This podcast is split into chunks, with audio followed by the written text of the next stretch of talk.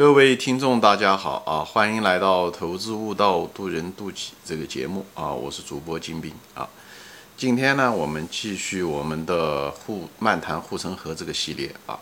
今天讲什么呢？我们都知道护城河对吧？有宽有窄，也就是说，一个企业如果能够成功的话，当然了，护城河呃越多越好，对吧？够多条护城河是最好，又有品牌，又有技术，对不对？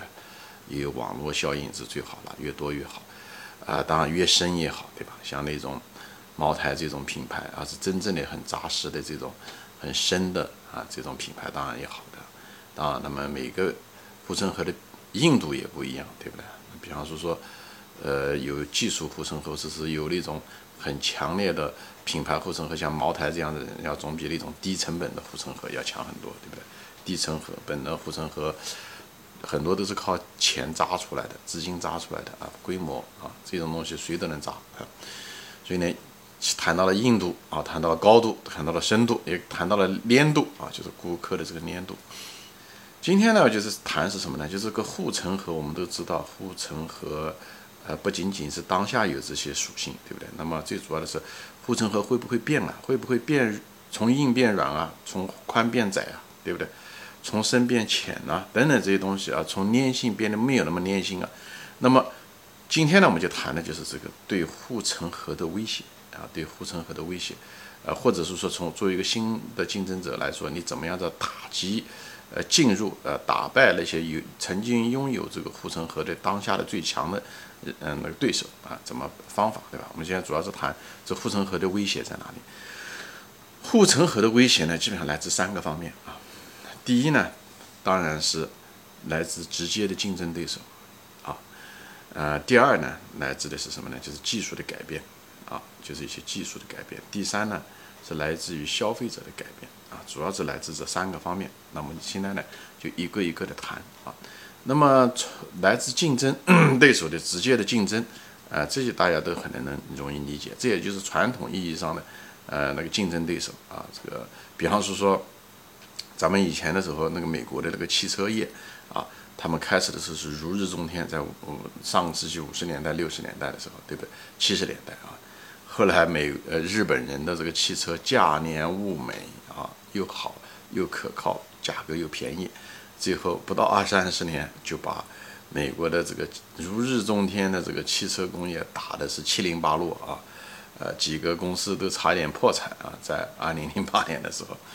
呃，处于破产的边缘啊，所以就是一种竞争，对吧？那还有一些竞争，比方零售业同行业之间的零售业竞争，比方在美国有那个希尔斯跟沃尔玛竞争，对不对？他就是沃尔玛就代替了开马希尔斯啊，呃，后来亚马逊也实际上现在也在不断的侵蚀着这个沃尔玛啊，像美国的这个钢铁业，传统的钢铁业啊，现在也渐渐走入了一种。嗯，萧条啊，它萧条，它这种萧条不仅仅是因为中国、美国的这个汽车啊，这些其实他们都对钢铁还是有需求的。它这种萧条主要的是因为受到海外这廉价的钢铁的呃倾销，说白了就是廉价进口，像来自于南朝鲜啊、来自中国啊啊这种钢铁，甚至来自印度啊这些地方的钢铁的倾销，啊，都是一样的。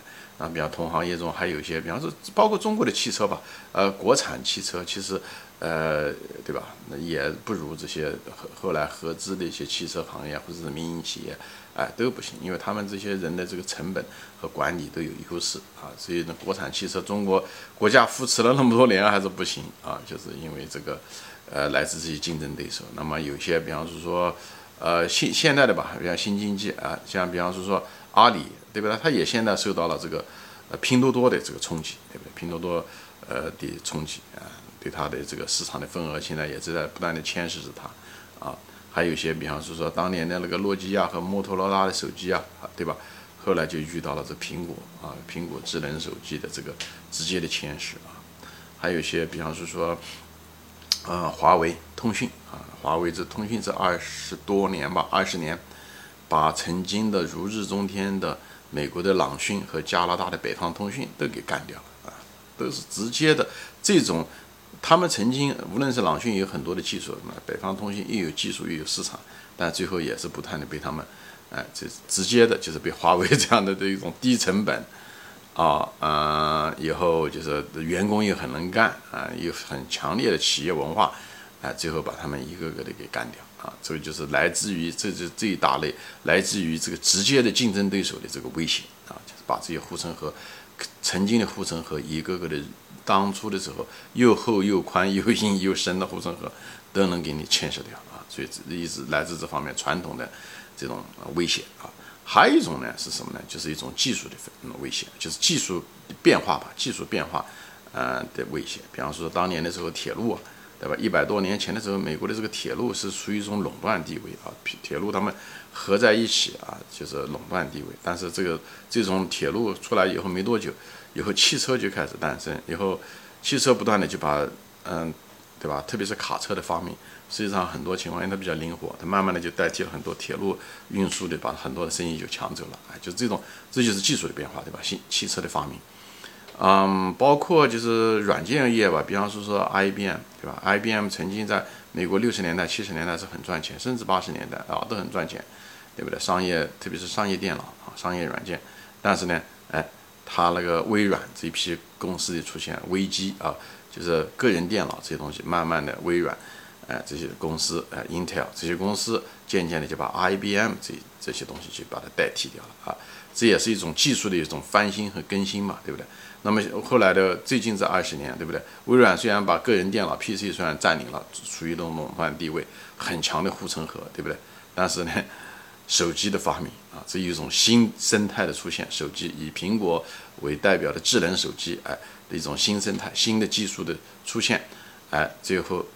啊就是代替了这个电脑，同同时也带来了消费者的这个消费的使用的这种革命，上网，对不对？以后就是，呃，互联网，而且是移动互联网啊，这渐渐的就让这个 PC 就走向了衰落。这所以这样，在这个地方就是又有技术的改变，对吧？智能手机的出现和呃那种无线通讯啊，互联网，还有就是消费者的改变，消费者再也不愿意站在电脑面前上网。啊，所以在这个喜欢走动啊，地铁上，对吧？嗯，坐的车或者在等人，他都可以用上网，就随时可以上网。这也都是一种技术和的改变，把微软当年在这个，对吧？就是占有着 PC 市场的这个通讯市场的，那就是这个百分之九十五以上的这个平台啊，PC 平台都把它给干掉了，就是牵涉了它的这个，呃。人们再不用那个呃 PC 上网啊，这就是说，这是一种颠覆性技术颠覆性消费者的改变啊。还有一些，比方说一些呃柯达胶卷啊，这大家都知道的柯达胶卷，如日中天的柯达胶卷啊。那么首先它受到第一轮受到的攻击呢，是它的直接竞争对手，也就是海外竞争对手，也就是服饰胶卷，哎，颠覆了，不是讲颠覆吧，就是侵占了通过廉价的收益，就像当年的日本汽车攻击美国汽车这种方式一样的，它它也侵蚀了很多的。柯达胶卷的一些份额，特别是国际市场的份额啊。那后来柯达胶卷又第二锤子打的就是所谓的技术更新啊，就是所谓的数码相机啊。数码相机的出现，基本上就是把这柯达胶卷这个护城河整个消融掉的这个第二板斧啊，就把它整个劈开了啊。所以呢，这个这个柯达胶卷第一波受到了这个直接竞争对手、海外竞争对手的攻击啊，那护城河就破了一半。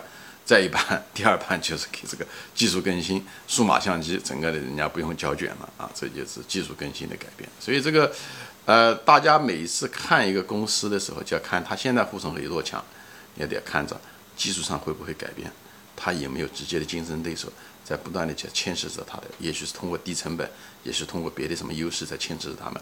以后呢，还看消费者，对不对？它这个产品一定有消费者，消费者有什么改变？要从这三个维度同时看啊。比方消费者的改变，比方说说举例子，就像那个前面举过的，就可口可乐，对不对？可口可乐一百多年，这个护城河是很强的，又有渠道，又有品牌啊，又有成本优势，又有所谓的秘方，又有技术，呃，所谓的技术吧，你可以说是技术，呃，优势啊，这些东西多条护城河，把这个可口可乐啊，对让可口可乐钱赚的是盆满钵满啊，而且是牢不可破。那最后呢？一个小小的消费者的这个消费的偏好，人们再也不喜欢喝那种高糖的饮料。最后呢，这个可口可乐的这个护城河呢，也在不断的在消融之中啊，越来越弱啊。这是个趋势，几乎无法改变。不管它怎么样提高它的管理效率，因为这种外在的消费者的改变，它是无法控制的。有些人可以通过不断的创新、技术的创新，对不对？但是消费者的改变几乎是不可逆的啊，几乎是不可逆的啊。那像反例吧，像茅台啊，茅台就是一个常青树，茅台就是它就是。呃，它只有一个就是品牌啊，大家喜欢嗯买茅台这种高端的奢侈品啊。但是很多人说啊，他这个嗯嗯，很多人说啊，茅台这个年轻人都不喝了啊，所以就讲他这个护城河在消融啊。其实这是完全误解了茅台的真正护城河的意义啊。茅台护城河的意义并不是说茅台是高端白酒好喝，它真正的护城河是品牌，也就是它的。礼品的作用，这是最重要的。因为茅台是拿来送礼的，主要的功能是拿来送礼的，不是拿来喝的啊，不是拿来喝的。所以这个真正的属性，茅台的第一属性是礼品的属性，不是饮料的属性。所以老老百姓大家喝不喝不重要，拿来送礼才是最重要的。就像什么呃什么呃，今年过年什么要送就送老白金是一样的。有多少人吃老白金呢？老百姓买来就是为了送礼的，也是一个道理啊。所以呢，大家，呃，高端的东西是拿作为礼物来用的，不是拿一个功能性的东西来作用的，对不对？大家见过，你像古董嘛，那么贵，有几个人是拿这种官窑的这个碗拿来吃饭的，对不对？所以大家对商品的属性要了解，所以你就知道它真正的护城河在哪里，别把它护城河搞错了地方啊。所以呢，我就在这地方给大家。大概分享一下子，就是你看一个企业的这个护城河的时候，前面说到的时候，你一定要从这三个方面看：一个，它没有直接的竞争对手，在行业内有没有直接的传统的竞争对手；第二，有没有技术的改变对它进行颠覆，啊，这个东西会，对不对？它会跨界打击，对吧？就像当年的国林、苏美、国林，就像以前的报纸一样的，都是因为互联网的出现把他们都打击掉了啊。还有一个就是消费者的习惯啊，消费者的习惯的改变。像可口可乐，对不对？消费者的习惯的改变，对不对？就像苏宁国美，其实也是一种消费者习惯的改变。人们在不愿在网上买啊，不愿在线下买东西了，买他们在网上订购了，对不对？也是一种消费者的。所以苏宁国美实际上受到的是双重打击啊，一个就是技术上面它没有跟上这个网上这个东西，另外一个就是消费者习惯它真的改变了，哎，它受到这两个的打击，最后它死得很快，嗯，也跟这个有关系，好吧？所以我在这地方就主要的用这一集来说一说，让你分析一个。一一个企业，一个企业的护城河，前面说了它的竞争优势，直接涉及到它的利润会增多少，它的盈利能力，而且还涉及到它未来的盈利能力。嗯，这个未来的盈利能力的现金流就决定了这个企业的估值，对不对？所以一个企业的商业价值取决于它的可持续性和它的盈利性，对不对？这护城河就说在说这个东西，所以这个东西是非常重要的一个东西。所以这就是为什么我们要知道这个护城河会不会改变，会不会变化。护城河的变化是估值的核心，当然了，需求很重要。如果这个行业没有需求，那护城河再强也没用。在行业中是老大，但是整个行业那个饼是越来越小，那么这企业没有太多的商业价值，对吧？在有这个需求的前提下，它的竞争优势就是护城河。这时候对护城河的分析，特别是对护城河的变化的分析至关重要。那么这一集主要的是谈它有可能变化，造成它变化的三个来源。直接竞争对手的迁徙，啊，就像诺基亚、苹果颠覆了诺基亚一样的啊。那么还有就是什么呢？就是技术的这个真正的改变啊。像比方说说，哎，就像微软啊代替 IBM 啊，对不对？手机代替微软呐，PC 啊等等这些东西啊。汽车渐渐的开始代替了铁路很多的功能啊等等是一样的。所以这个东西技术的改变啊，这是一方面。汽车代替了马车，对不对？这些东西都是。那么第三个就是消费者习惯的改变啊，消费者习惯喜欢在线上订东西，哎，那么这时候互联网，哎，这些东西消费者，啊，人们不不愿意喝那种高糖饮料，对可口可乐的冲击等等，这些从这三个维度，基本上可以知道这个护城河的未来是怎么样子。也就是说，这个企业将来的商业价值是高还是低？所以这是个非常重要的三个维度，我给大家分享到这里，好吧？行，今天就说到这里啊，谢谢大家收看，谢谢大家的时间。啊，我们下次再见，欢迎转发。